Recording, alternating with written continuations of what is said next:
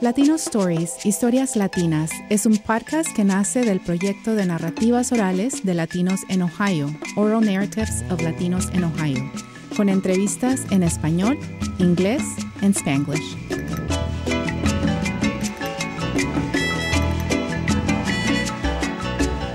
To Latino Stories, I'm Elena Fowles. My guest today is author and educator Ruben Degollado.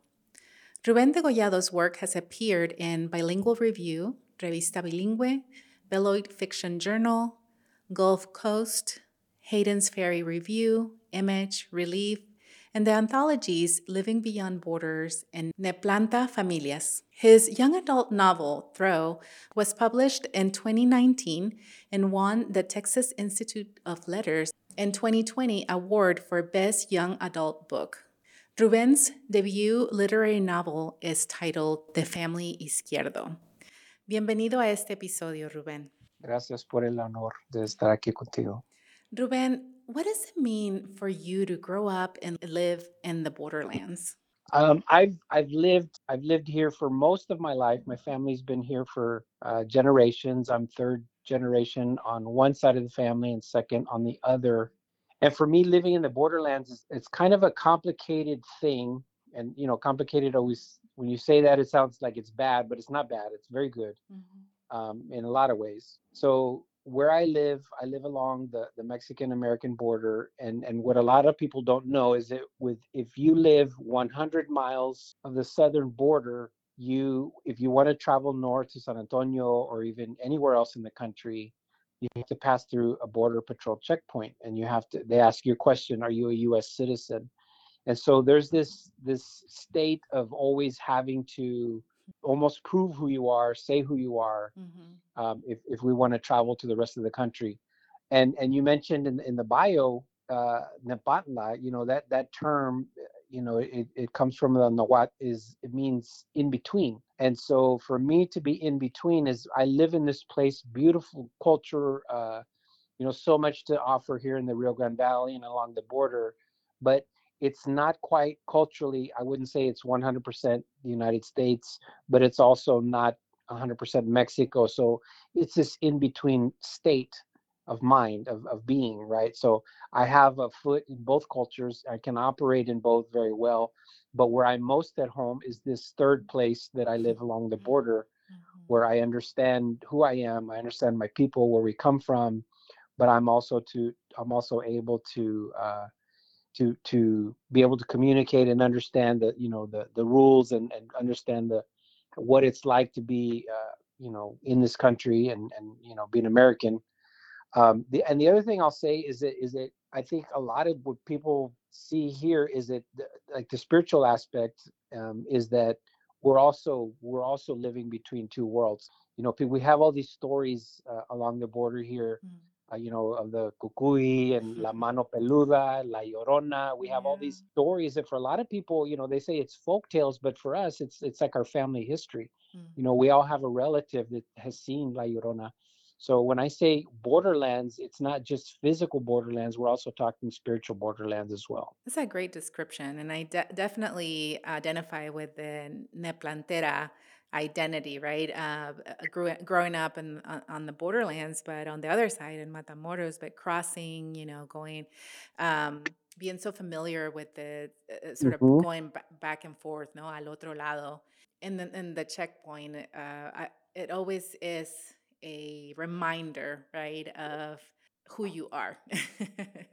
yeah. And and, whether sure. and whether uh, the officers on that given day um, are are happy with uh, the way you answered, or um, they ask you for for uh, identification, right? Yeah, and it and it never feels normal. Like I I travel for work all the time. I'm always going to San Antonio, Austin, you know, uh-huh. Houston, all these places and, and every time there's always a little bit of uh, you know not not fear but there's a little trepidation there right.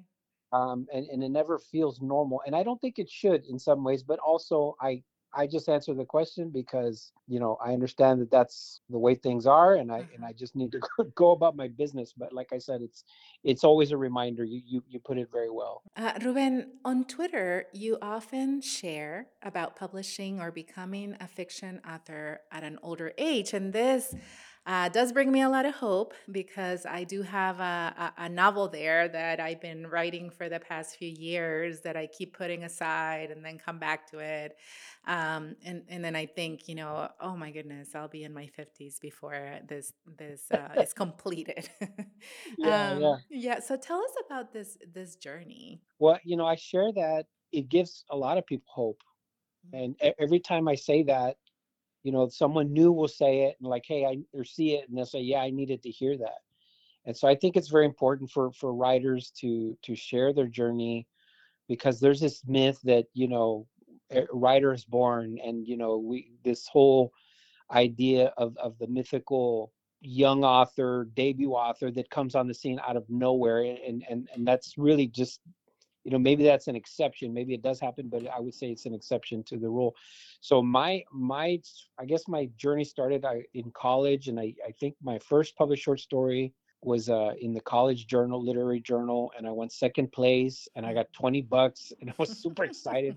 Like i'm like this is the beginning of my literary career right? So i got $20 for getting that prize and and uh, i had all these hopes. So i wrote a novel a couple years later i wrote it when i was a teacher uh, you know i spent a whole summer writing it and i had a first draft and i had a couple of people read it and they told me it was good and i sent it out it got rejected and i sent it out again and it got rejected and it, it ended up getting rejected I, don't- I don't even remember how many times but it was quite a few times Mhm. and um, at that point, uh, I just said, well, you know what? I'm going to put it aside for a while. And I'm going to write short stories. And so I got short stories published in literary magazines every couple of years or so. What ended up happening was that the book never got published, never got published. And then around 2015, so many, many years later, Mhm. 2015, I, I uh, sent it out um, and it ended up getting you know published a few years later one of my my public like the last it was actually I, I told myself i said this is the last time i'm going to send it out. I'm going to work on something else. This is it. Last time. And the last time uh, was was the one. And and it was i ended up placing it with a, great a great editor uh, greg wolfe from slant books. Mhm. and uh, as you mentioned in my bio, it, it, it went on to win the Texas State Institute of Letters Award, and uh, it was on several lists. And it was a small press book. It wasn't, you know, a big five publisher by any stretch of the imagination, and it did well. I think it did. I think it did far better than a lot of people thought it would. Um, and and it was funny is that people started calling. I you know I was doing interviews, and they're like, "Eh, "Tell me about your historical fiction," and I I just laughed because it wasn't historical fiction when I wrote it. it was very it was very contemporary, but it ended up being this novel set in the 90s Mhm. and getting published, you know, decades later, 25 years later or so. Goodness. So it became historical because it waited a little bit to be published. Yeah, It waited a lifetime to be published and then it became historical historical fiction. It's nostalgic, a lot of people yes, called it. So, retro. Yeah, so it, it did well and then it gave me courage to to try to find an agent for this book I had in the wings Mm. which which was kind of like uh, simultaneously uh, written uh, was the the family Izquierdo. So I I submitted that five times and I got an agent on or twelve times and I got an agent on the fifth try and the other ones of course I didn't even I didn't even you know I just told them that they, I got I got an agent and Mhm. you know. Mhm. so it and then the book sold within six months. So it was relatively fast. So I you know I went 25 years.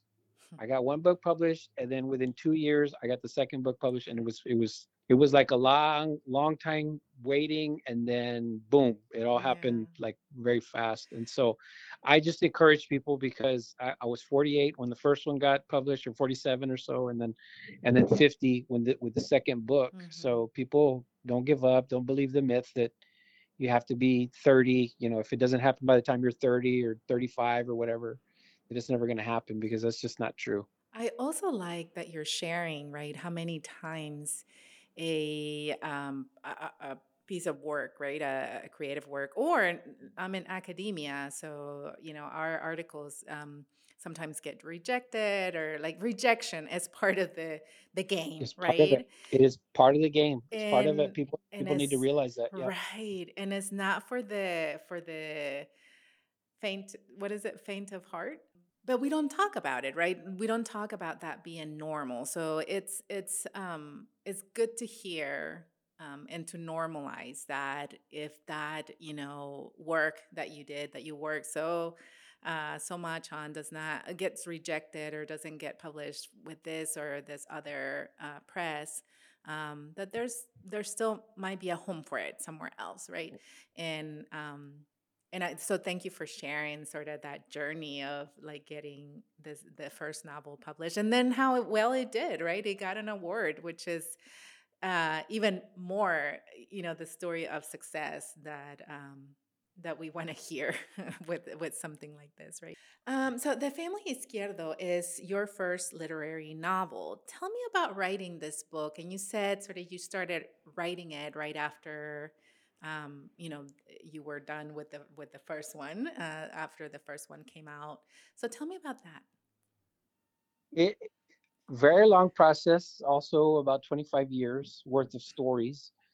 Mm. And so the the the first novel Throw was actually started out as a short story. Um, and it featured this this family. Cirilo Izquierdo is the main character of my first book. Mhm. And um, it was it was supposed to have been one story and, and just stories I was writing about this one family. So I wrote the first story uh, to Rocco, which is the first chapter that appears in the novel, and I got that published in Hayden's Ferry Review, and I want to say 97 or so, right around 97, 98. Um, and then I just kept writing stories. Like I experimented. Every writer will write things that you know. Though I, I started a science fiction novel, which I never finished. But anyway, so I st- I kept writing stories about this one family, and I kept coming back to them. And I, and you know, what is this? What is this Tia at the party have to say? What is her life like? And Mm. what is that uncle? And so as I did it over, I guess, a period of like five years, maybe 10 years later, I had enough for a, a collection at the time was, is what I was doing it. But what I found was it was, it was telling individual stories of individual family members, but it was telling an, a longer overarching story about this family who's been cursed by a jealous brujo across the street or in the neighborhood there. And, um, and he starts to you know the family starts to see all these ramifications of the curse and anything that's bad happens in their life they blame it to the curse blame it on the curse rather. Um, and so like i said probably like 10 years later i had enough for for that and i, I started submitting that also and they got rejected. But then i like i said i placed it with the right agent um, and she liked it. My my amazing agent tamar rydzinski liked it and she saw what I was trying to do and she's like I think this book is going to do really well. Um, and so like I said it, it, it, got it got picked up within within six months uh, of, of, sending it out on submission with uh, Norton and my my editor. You just have to find the right person. I think that's the thing too is like you have to find the right people and and not take when you get rejected it's not that the work isn't good um, it's that it, it, just hasn't found the right person. And that that's the that's the beauty of, of writing is that my books the things i write they can speak very very much to certain people other people they it won't speak so much to them. But that's that's why there's many different authors. And that's why every author is has their own niche and they have their own group of of readers that are really going to resonate with with the, what they're doing. Right. Uh, ruben the novel centers uh, on the lives of three generations of Mexican American uh, of the Mexican American family, and in my opinion, it incorporates many cultural components. You just mentioned el brujo, right? Um, Mhm. it- it- beliefs and practices associated with with this community, Mexican American community, border communities. Why is it important for you to tell these stories, especially as you you know you just mentioned sort of some of the stories really connect well with with a with a group of people and maybe not so much with others but there's still an opportunity for us to to read, to enjoy, to learn, right? Uh, for those hmm um, that maybe identify as outs- as outsiders to that um, community or culture. The way I always describe it is that I'm writing, I'm writing a, I'm trying to write a story, anything, anything I write with this novel. Let's talk about this novel. So Mhm. I tried to write a novel for everyone. And regardless of culture, regardless of if you know Spanish or not, if you're bilingual, um, because all of us have, you know, not all of us, but most of us have experience with family in some form or fashion. You know, we we've had we have uncles and aunts and siblings and cousins, perhaps, um, and you're going to see family dynamics. And so I wrote it for everyone. However, I wrote it to Mexican Americans and, and specifically to Mexican Americans that, that live along the border and share a lot of these border cultural things. And so I will put in, you know, a detail or a word that only certain people are going to get. And and and when they read it, it's going to evoke some kind of emotion that makes them think about their family, makes them think about their past. But there also, you know, there's also a universal story that I'm trying to tell about about redemption, about love, about hope, about family, forgiveness, also dealing with very uh, tough topics like mental Mhm. illness, uh, mental health, um, dealing with things that I think everybody, you know, have some stake in somewhere. Um, but but at the end of the day, it's it's to to my gente. You know, I'm trying to write stories for them, and so you know when I when I put in those cultural components that you mentioned, um, it's a lot of people have read it that, that are not from the culture, like, wow, I really learned something. Mhm. And that's the thing. I, I want, you know, one of the things I wanted to do with this book is is if people didn't know uh, anything about Mexican Americans or people al- along the border, I wanted to tell a different story. Um, because what they hear in the media, what they see, oftentimes it's you know how it is. Right. it's about the carteles, it's about the Mhm. violence, it's it's about this, it's about that. But there's this beautiful culture that we have down here that a lot of people are just not aware of, and I and I wanted to bring that to the forefront. Also wanted to show that you know there's a lot of spirituality in our gente, you know, whether that be Catholicism, whether that be charismatic Christianity, you know, brujeria, curanderismo, and how I was like, how are all these things working together um, in our culture? So, I, you know, just putting those all together just to show people that there's there's a, a, just a spectrum of, of beliefs, but also cultural aspects that people are maybe not aware of. Right, right. Um, Ruben, Luis Alberto Urrea said that you have, and I'm quoting here, written an open hearted work of witness, love, and triumph. We have come far, and this brave novel reminds us of where we have to go. Anyone with a family will find themselves in these pages. What does this praise mean to you, Ruben? I mean, and you describe, I, I really like what you said about um, reaching, right, um, a wider audience, but also connecting with with the people along the borders. Well, on uh, it means a lot on on two different levels. Well, probably more than that, but the two that I can think of right now. Mm-hmm. Uh, the first level is Luis Alberto Alberto Urrea is he's a master storyteller, Right. and and uh, I he he's my favorite author. And when I read his work, I just like okay, yeah, I need to stop writing. he's so good. Like I'll never be that good. But I so he's and he's not only is he a great, he's an amazing writer, but he's also a great supporter. And so I reached out to him, this unknown guy, you know, this unknown author with my free he, he quote he quoted for my or he blurred my first book and then I Mhm. reached out to him again he he blurred the second book so he's just so generous he's been so generous to me and and you know provided so much insight into into the work that he he's really gotten to the heart of what I'm trying to do. So that's one level that you know I really respect him as as an author and as a as a just as a generous human in in all aspects of, of the word. Um, and then on the second level, the the other thing that he saw was was the triumph is that even though this family is dealing with very hard things things that you know maybe not all families have to deal with they at the end they there's triumph. They they they celebrate life they celebrate each other and regardless of what happens they're always there for one another.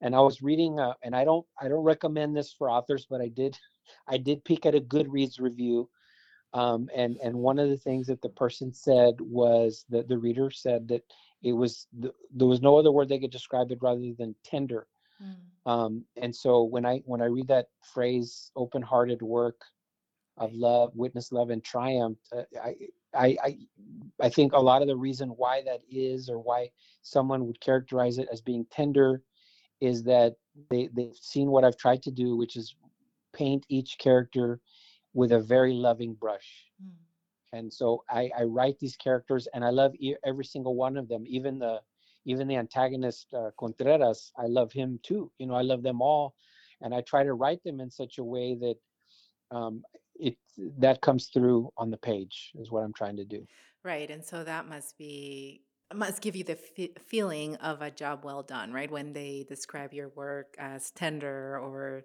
um, open-hearted yes. and then there's it's love like what i wanted to do was like okay here's this family i want you to feel like you're part of this family i want you to you've been invited to the the the pachanga mm-hmm. you know the fajitas are on the grill the music is playing come on in get a plate grab a tortilla make a taco enjoy your time but you're also going to experience the heartache with us as well mm-hmm. because you are family ruben uh, thank you so much for this uh, conversation it has been such a pleasure, Elena. I appreciate you reaching out to me and, and talking to me today. Yes, good luck with the with the new novel. I can't wait uh, for that to come out.